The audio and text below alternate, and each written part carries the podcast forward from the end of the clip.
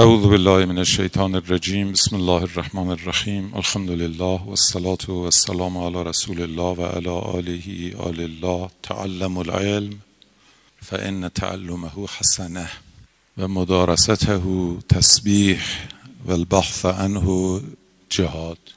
خیلی عجیبه. گفتگوهای و مباحثات علمی همش مجاهدته بلکه از برترین و بالاترین مجاهدت هاست چون علم انسان رو بزرگ می‌کنه. زیادی زیادتی فزونی سعه و بهای وجود آدم رو افزایش میده. از این باب البحث عنه جهاد. خیلی عجیب. فرمودن پیامبر که و تعلیمه من لا یعلمه صدقه.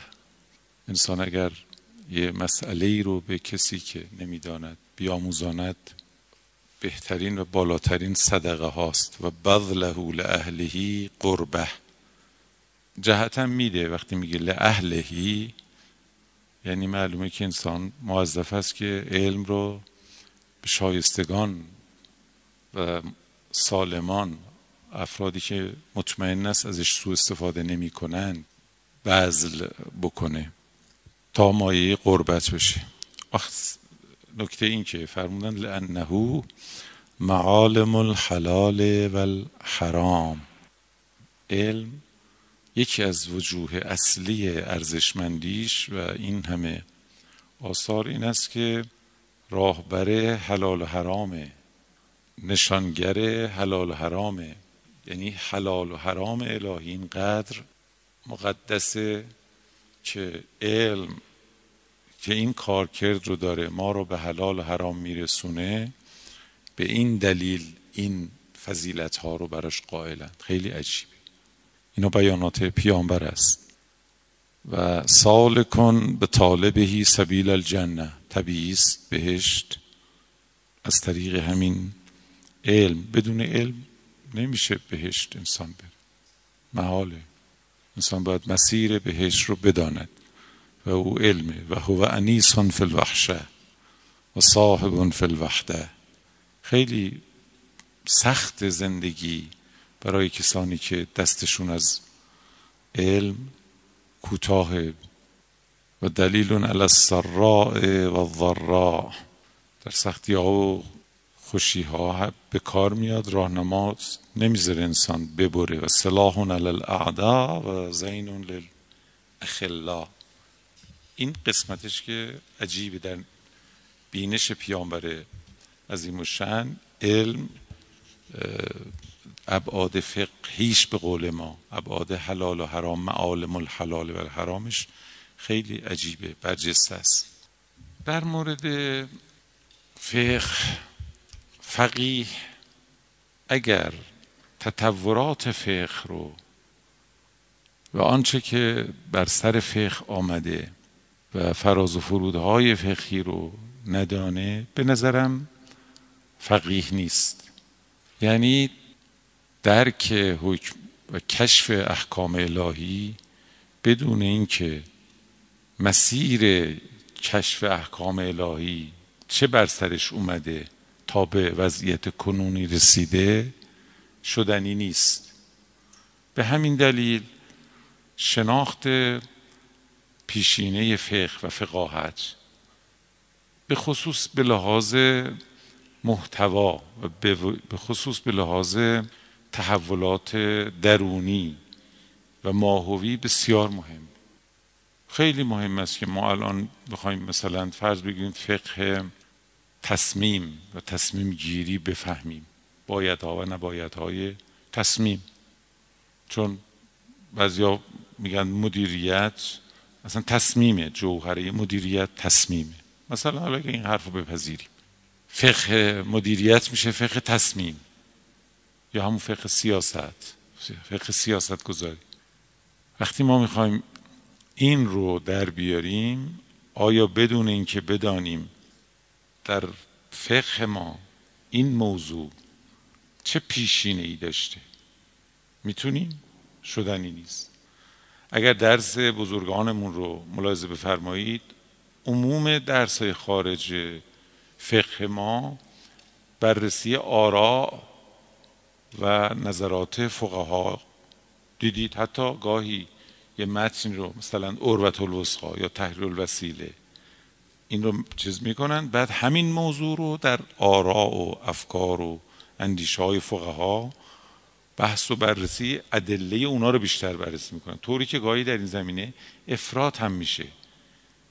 یعنی به جای اینکه اول بیایم بریم سراغ منابع اصلی مثلا یک مسئله ای رو می‌خوایم استنباط کنیم بریم ببینیم کتاب چی گفته سنت چی گفته. عقل اون مقداری که کاربرد داره در مورد این چی میگه الان تقریبا بسیاری از دروس بزرگان ما مستقیم میرن سراغ آراء فقها. میگن در این زمینه صاحب جواری اینجوری فرمودن علامه اینجوری فرمودن امام اینجوری فرمودن. و جالب هم هست که تا بیشتر استدلال ها از دل آرا و انظار اونا در میاد.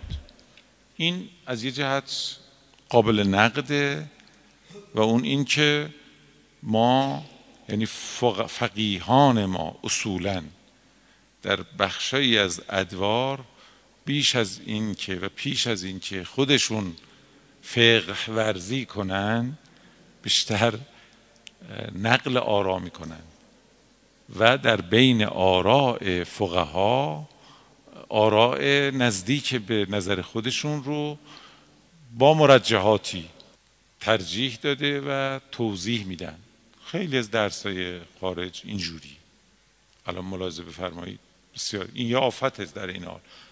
معمولا هم به دلیل کمالی که در فقه ما وجود داره گاهی این فضاها تا مثلا چند قرن ادامه داره. و شما همیشه می‌بینید که مثلا بعد از مثلا شیخ توسی تا چند قرن فضای فکری شیخ حاکم بر فقها بوده. الان تقریبا اغلب فقهای بزرگوار ما در همون فضای فکری صاحب جواهر حکم میدن و استنباط می‌کنن. در واقع در واقع به دلایلی که درست هم هست و با ملاحظاتی که آقایون دارند و کاملا متینه به نوعی در تقلید همونا حرکت می‌کنن. پس وقتی که یک فقیهی می‌خواد یک استنباطی بکنه باید بدون دوره ها و ادواری رو که بر سر این فقه رفته تا بفهمه که این حرف در چه فضایی در چه جوی در چه پارادایم و گفتمانی این شکل گرفته. لذا دیدید ما بعضی از فتاوا و آرا در یه گفتمانی یه چیزی بوده در یه گفتمان دیگه چیز دیگری میشه. مثلا شما دیدید حالا مثال های زیادی رو عرض می‌کنم خدمت شما. فقط می‌خوایم توجه بدیم که حواسمون باشه که فقه چون ماهیتش وحیه. مثل خود وحی احکام وحی داره. یعنی چی؟ شما نگاه کنید آیاتی که در قرآن نازل شده هر کدامش در یه فضایی آمده. مثلا آیات مثلا جنگ بدر رو احکام جنگ بدر رو. اگر انسان اون فضا رو نبینه نمی‌تونه فهم بکنه. در جنگ احد هم همین جوره یعنی اصلا شما نمی‌تونی قرآن رو به همین دلیل همیشه بحثایی مثل شعن نزول سبب نزول جو نزول. جو نزول غیر از مثلا بله غیر از جو یعنی این مهمه. مثلا فرض بگیرید یه وقت جو مثلا بردهداری و فرهنگ بردهداری است این حرف اونجا یه معنا داره. توی فضای دیگه یه معنا داره. شناخت جو یعنی فضایی که اون اتمسفری که حاکم است بر این معنا اثر می‌ذاره. شما همین واجه هایی که ما الان به کار می‌بریم اینا هر کدامشون در یه جو دیگری یه معنای دیگه ای داشته. همین واجه هایی که الان یه معانی خیلی سریحی ازش می‌فهمیم در یه جوی یه معنای لذا می‌خوام بگم اینا مؤثر است. خیلی مؤثره و یادآوری بکنم که شرایط دوران ما دورانی است که فقه در حال یک چنین تطوری است به خصوص فقه شیعی. در واقع فقه شیعی داره یک از یک بستری در میاد و مثل کرم ابریشم که می‌خواد پروانه بشه از فضای اون روی کرده مثلا فردی داره تبدیل میشه به یک روی کرده اجتماعی سیاسی حکومتی. این داره اتفاق میفته. ما اگر تطورات گذشته رو خوب فهم نکنیم این تحول رو درک نمی کنیم شیعه فقهای ما عموما بزرگواران فقهی رو که تدوین کردن فقه با این فرض که حاکمیت از آن مخالفین بوده. حاکمیت از آن تاغوت بوده. تو فقه شیعه می‌دونید که هر حاکمی غیر از حاکمیت معصومین رو تاغوت معرفی می‌کنه. خب فقهی که در اون فضا تدوین شده با فقهی که مثلا در فضای مثلا نظریه ولایت فقیه تدوین میشه خب خیلی فرق می‌کنه. لذا این تغییر فضا تغییر جو در استنباط بسیار مهم از این رو من بحثی رو که یکی دو جلسه خدمت شما شروع کردم و دارم این رو می‌خوام یه مروری بکنیم. بعد از اینکه ویژگی های فقه شیعی رو عرض کردم می‌خوایم یه مقداری مراحل تطورات فقه شیعه رو هم یادآوری باشم و توجه بدم که بعضی از مسائلی که در استنباط به شدت مؤثره رو در این تحولات درک کنیم. ارز کردم نمیشه واقعا گفت به یه معنا یکی از این دستبندی هایی که وجود داره برای تحولات فقه شیعه رو بگیم همین است و جزی نیست. در عالم مباحث تحلیلی و این تیپ مسائل حرف قاطع زدن سخته. اختلاف نظر شدیدی وجود داره در بین همه فقه پژوهان و تاریخ نگاران فقه و از جمله فقهای ما. یعنی مثلا من می‌بینم شاگردان و کسانی که در درس مرحومه مثلا آیت الله العظما بروجردی شرکت میفرمودن. شاگردان که مثلا در درس مرحوم آیه مثلا حکیم شرکت میفرمودن نگاهاشون که تفاوته چون ادوار رو مختلف تحلیل کردن. براتون گفتم چند دستبندی رو مثال دادم. یکی از دستبندی ها رو گفتیم که بعد از دوران معصوم فقهای شیعه علمای شیعه بزرگان شیعه یه دوره ای رو به اسم دوره تأسیس که در واقع بنیانهای این فقهی که ما الان میراثدار او هستیم و سر سفره او نشستیم این فقه رو بنیانگذاری کردند. تا فضای حضور معصوم فقه بود اما خود اتکا اتکا و اطمینان به معصوم و ارتباط با معصوم یه نوع وضعیت خاصی ایجاد کرده بود که فقها این تلاش و این حجم از تلاش و تمرکز بر کشف احکام شرعی رو احساس نمی کردن معصوم بود حالا یا با واسطه یا بی واسطه یا با سختی یا با نظام وکالت یا بالاخره دسترسی بود. اگر مسئله هم پیش میمد خیلی پیچیده نمی‌شد. زمان می‌برد گاهی ولی بالاخره دسترسی شیعیان به اقوال و آراء معصومین علیهم السلام بود. اونا هم خودشون به فکر بودن. شما اگر نگاه کنید اغلب سوالات شیعیان که خدمت ائمه می‌رسیدن فقهی بوده. شما حجم فروع کافی رو به اصول کافی نگاه کنید حجم روایات فرو رو. مثلا وافی رو نگاه کنید بعد یعنی خیلی متفاوته. صحبت از مثلا چند ده هزار روایت در این باب هست. در حالی که روایات مثلا غیر فقهی خیلی محصور بوده به خصوص از ائمه متأخ... در دوران ائمه متأخر.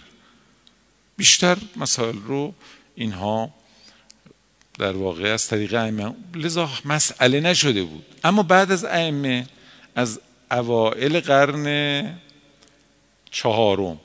خب تا قرن سوم اواسط قرن سوم دسترسی بود. حالا اون دورانی هم که نواب بودند عملا دسترسی خیلی چیز نبود. بود دسترسی. میشه مقطوع ندونیم. نگیم تمام شد.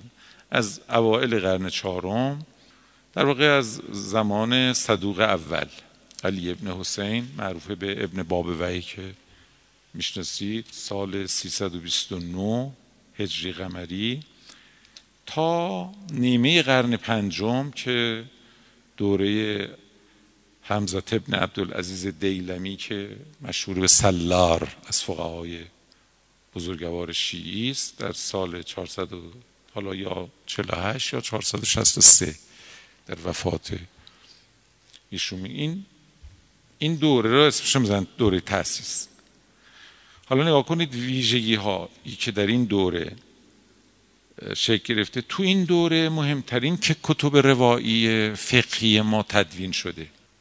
کافی من لا یحضر الفقیه. خب کافی مال کلینی است و من لا یحضر مال شیخ صدوق. علاوه بر این که این دو کتاب کتاب یعنی اساسی ترین کتب فقهی ما اینجا تدوین شده اجتهاد به معنی همین فهم نصوص. یعنی اینکه این عبارات رو درک بکنند و تطبیق بدن بر موارد خاص و مصادیق معین. تو این دوره در واقع یه مقداری بر اساس قواعد تفاهم عرفی یعنی همون که عرف از این ها استنباط می‌کرد و همچنین یک اصول عقلی و منطقی منظمی آرام آرام قدم های بزرگی برداشته شد.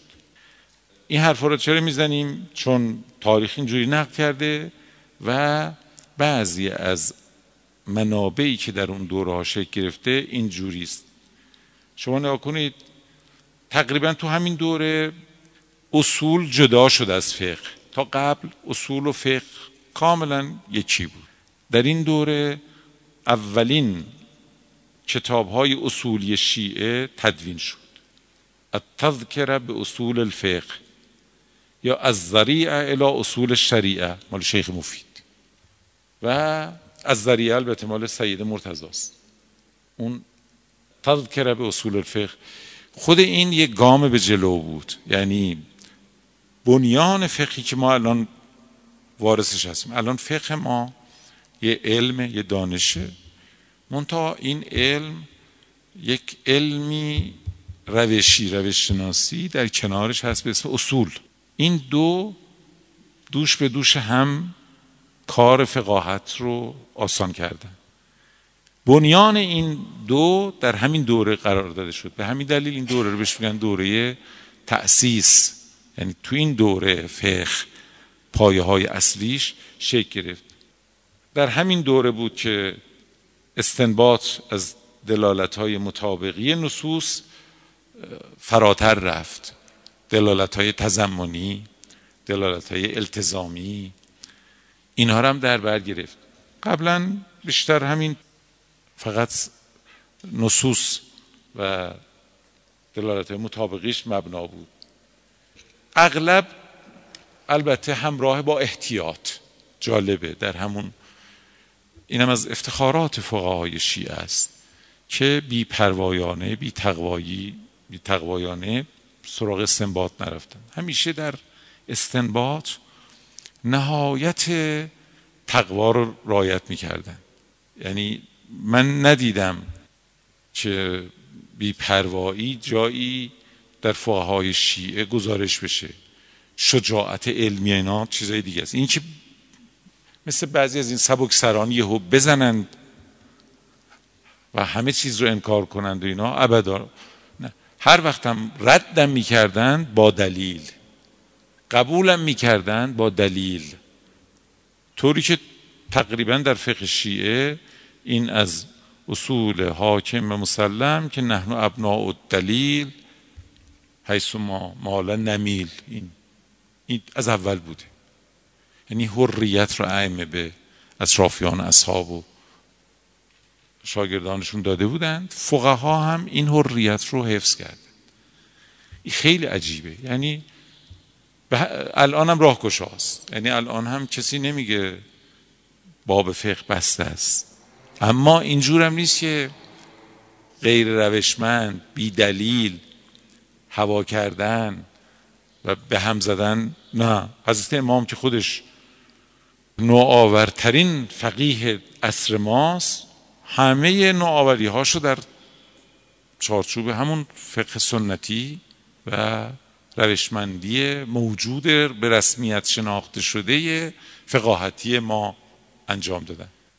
نمی‌دونم مثلا در مورد شطرنج نامه های ایشون و مرحوم های چند تا گفتگو شد. یادتونه چقدر در مورد مثلا در خیلی زمین ها که دیدی در این حال حضرت امام با چه تبهری و استنادات عجیب و همون روشمندی فقه سنتی نوآوری کرده. الان هم یعنی فقهای بزرگوار ما دقیقا این کار رو عموما دارن. ممکن است در یه مورد جزئیش کسی یه خدشهی بکنه اما رویه روال روند و شیوه استنباط این پایبندی به این هست. یعنی میگم احتیاط واقعا در بین فقهای شیعه در حد اعلا همیشه حضور داشته و نباید یه وقت در فضاهای حوزه‌های علمیه ما چنین نگاه های شکل بگیره که مثلا بعضیا به خصوص این جوانترها یه فکر کنن فقه اینجوریه که میشه یه چیزی حالا به ذهن ما رسید به اسلام نسبت بدیم و به راحتی مطرح بکنیم. نه در فقه کار سخته. حرف زدن بسیار سخته. استناد دادن بسیار سخته. و اینقدر باید اصلا اینقدر کار سخت میشه از باب تشبیه براتون عرض می‌کنم مثل استخراج بیت کوین هستا که هرچی اواخر این کار سخت میشه. به ندرت کسی می‌تواند چیز جدیدی یه خشت جدیدی بذاره یه ناو اینجوری نیست که فکر کنید به راحتی بشه. خیلی سخت. تو اون دوره این بنیانش واقعا مرسوس گذاشته شده. خب در همون دوره فقه ما با اینکه بر اخبار تکه داشت خبر واحد در اون دوره معیار نبود. البته خبر واحد اگر همراه با قرینه بود یا مثلا شواهدی مثل اجماع و اینا کمک می‌کرد میپذیرفتند. ولی خبر واحد به عنوان خبر واحد در دوره تأسیس عمل بش نمی‌شد. اجماع خیلی مورد توجه بود. وقتی که فقها یک چیزی رو با هم هم فکر بودن به راحتی پذیرفته می‌شد. از همونجا شروع شد که اندک اندک عقل و استنباطات عقلی مجال ورود به فقه شیعی پیدا کنه. همون اوایل قرن پنجم بود فقه مقارن مورد توجه قرار گرفت. فقه مقارن اینکه فقه مثلا مذهب شیعه با غیر مذهب شیعه تطبیقی هم همراه بررسی بشه این بعدها این روش آرام آرام توسعه پیدا کرد به گونه ای که فقه مقارن داخلی در واقع فتاوای فقهای خودمون با هم بررسی شد. شما نخستین کتاب هایی که در این زمینه تدوین شد در همون دوره تاسیس الاعلام الانتصار الناصریات. اینا همش مال دو تا اول شیخ مفید و سید مرتضاست این کتب فقهی در اون دوره در واقع الاعلام میگه که مثلا حنفی چی میگه مالکی چی میگه؟ الانتصار یه مقداری ترجیح میده به بعضی از اقوال که اینا اینجوری میگن یاری می‌کنه کمک می‌کنه به اون قول. ناصریات سید مرتضی هم که اساسا که بعضی ها میگن در فضای همون جوی که گفتم در جوی که فقه مخالف داشتند تدوین شد و ولی خب نشون داد که شیعه خودش آرایی داره. تو این مقطع سرنوشت فقه مثل سرنوشت کلام بود. یعنی همان چه که به سر کلام شیعی رفت به سر فقه شیعی هم تو اون دوره اول رفت. و لذا ملازم میفرمید آثار شیخ بزرگوار شیخ مفید و سید بزرگوار سید مرتضا معطوف به پاسخگویی به همین فضاها بود. سوالات ابهاماتی که در عرصه کلام یا فقه نسبت به شیعه وجود داشت. خیلی از آثار اینا بیشتر در صدد پاسخگویی به اونا بود. در مجموع شیخ توسی مال بعده. ما داریم فقط همون دوره اول رو میگیم. شیخ توسی داریم دوره دوره ها هر دوره ای رو فضاهای داخلیش رو می‌خوایم ببینیم که ببینیم چه به سر فقه آمد و که فقه ما این به این وضعیت به این مسیر رسیده به این تعالی و تکامل رسیده. در همون دوره در واقع اگر بخوایم در یه نگاه کلان به فقهای شیعی نگاه کنیم سه گرایش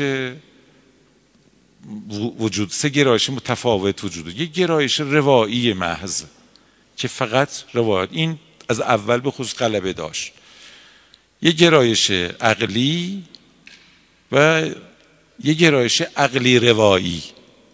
شما تو آثار این بزرگواران که ملازم فرمایید هر کدامشون که بیشتر نگاه های کلامی هم داشتن هی عقلی تر شدن و معتدلین اونها عقلی روایی بودن که دیگه بعد از سید مرتضا به خصوص سید مرتضا خیلی مؤثر واقع شد در اینکه این دو گرایش عقلی روایی رو با هم هماهنگ و تلفیقی و استحکام بده و از اون به بعد در واقع این گرایش عقلی روایی با یه شدت ضعفایی همینطور در بین فقهای ما ماندگار بود.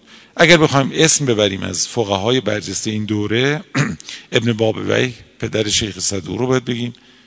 ابن ابی عقیل امانی که قرن چهارم بود. ابن جنید اسکافی شیخ صدوق شیخ مفید سید مرتضا ابو صلاح حلبی و سلار.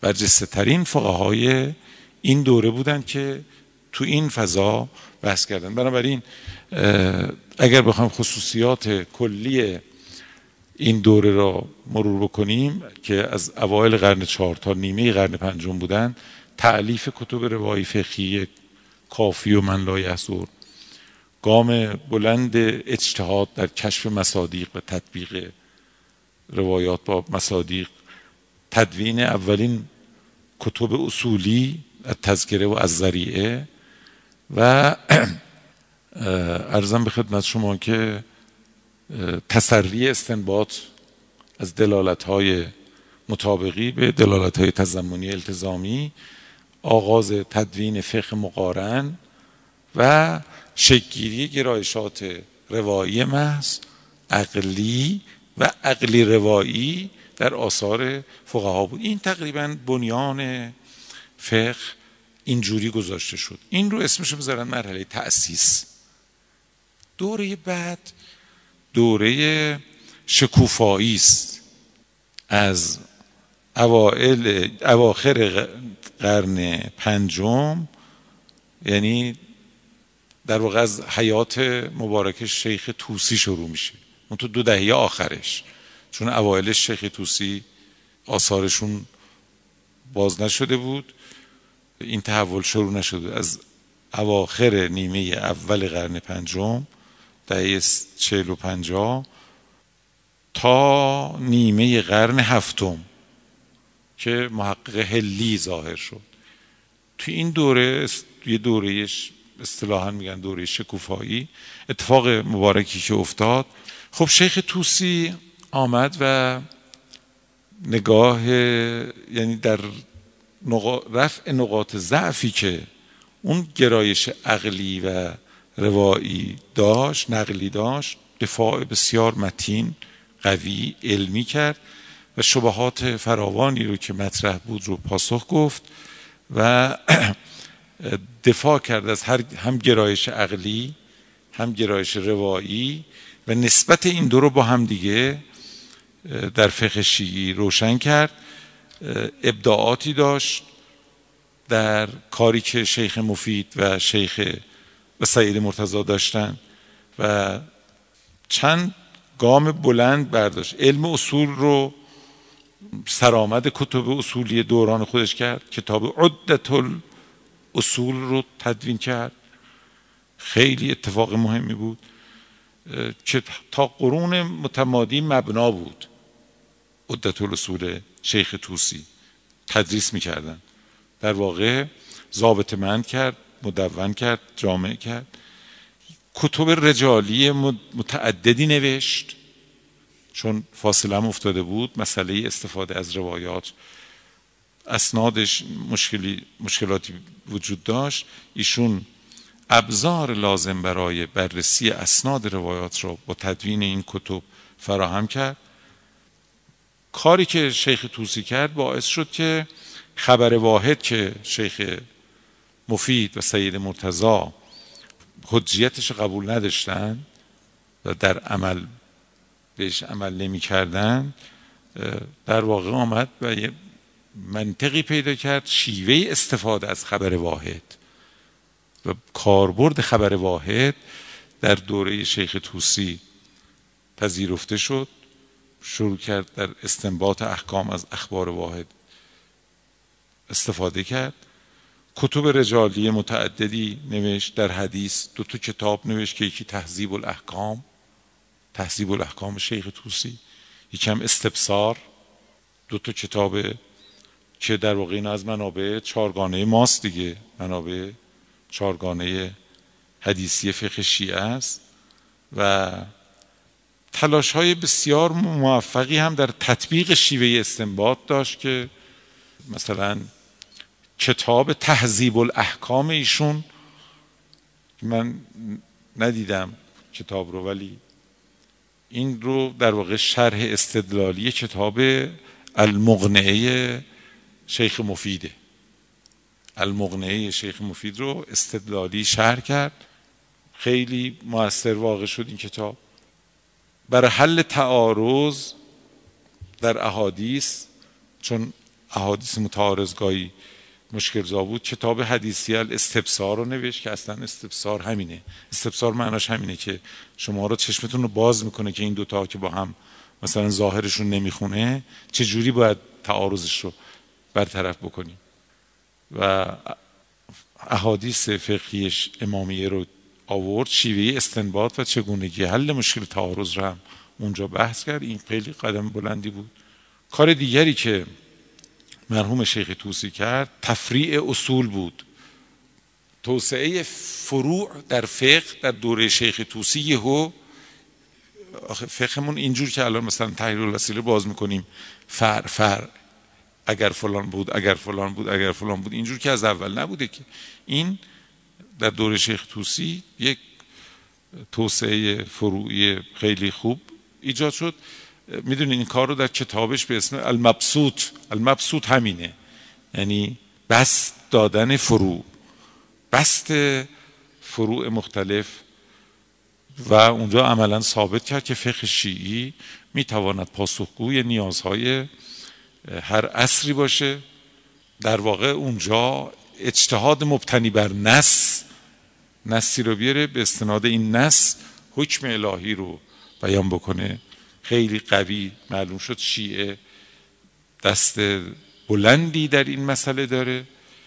بدون اینکه دچار قیاس و استحسان و اون چیزایی که فقه حاکم و فقه مخالفین بهش دچار شده بود بدونی که به اون چیزا مبتلا بشه در واقع یک مسابقه ای در اون دوره بین فقه شیعی و فقه غیر شیعی انجام گرفت و سرآمدی فقه شیعی ثابت شد. این علائم شکوفایی است. به همین دلیل اون دوره میگن دوره شکوفایی فقه شیعی. خب فقه حاکم به شدت حکومتی بود و در پرتو نگاه های حاکمان. فقه شیعی اونجا زوایای تفاوت نگاهش رو نشون داد.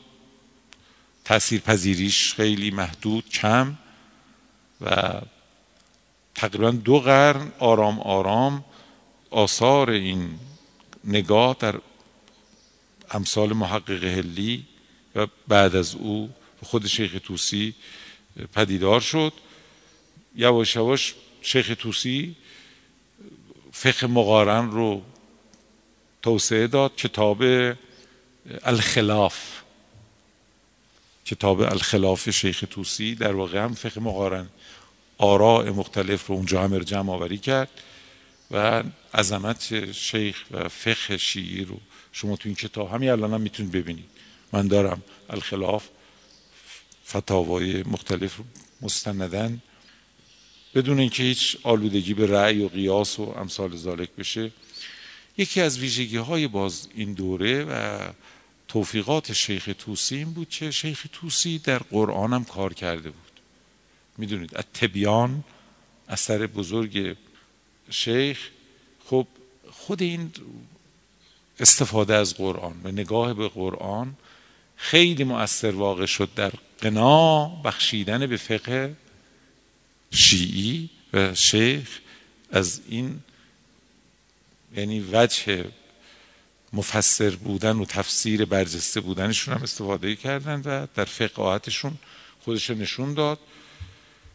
همین باعث شد که بعدها یک قرن بعد همین نگاه شیخ توسی که تاکید بر قرآن داشت یکی از بهترین کتاب های ارزشمند فقه القرآن. فقه القرآن که حالا بعدها خیلی ما کتاب پیدا کردیم در احکام یعنی احکام. احکام الآیات آیات الاحکام فقه القرآن که بیا ولی این کتاب قطب الدین راوندی تدوین کرد و با اینکه هفتش ده قرن خیلی اتفاقات افتاد ولی به خاطر قوت این کار یکی از کتب مستر و منبع در زمینه فقه قرآن شکل گرفت. ببینید می‌خوام میگم به همین دلیل این دوره رو میگن دوره شکوفایی. خب در این دوره بزرگانی خود شیخ توسی عبدالعزیز ابن براج ترابلسی محمد ابن علی ابن حمزه توسی قطب الدین راوندی ابن زهره و ابن شهر آشوب و ابن ادریس هلی. اینا فقهای برجسته این دوره هستند که در واقع به دست مبارک اینها فقه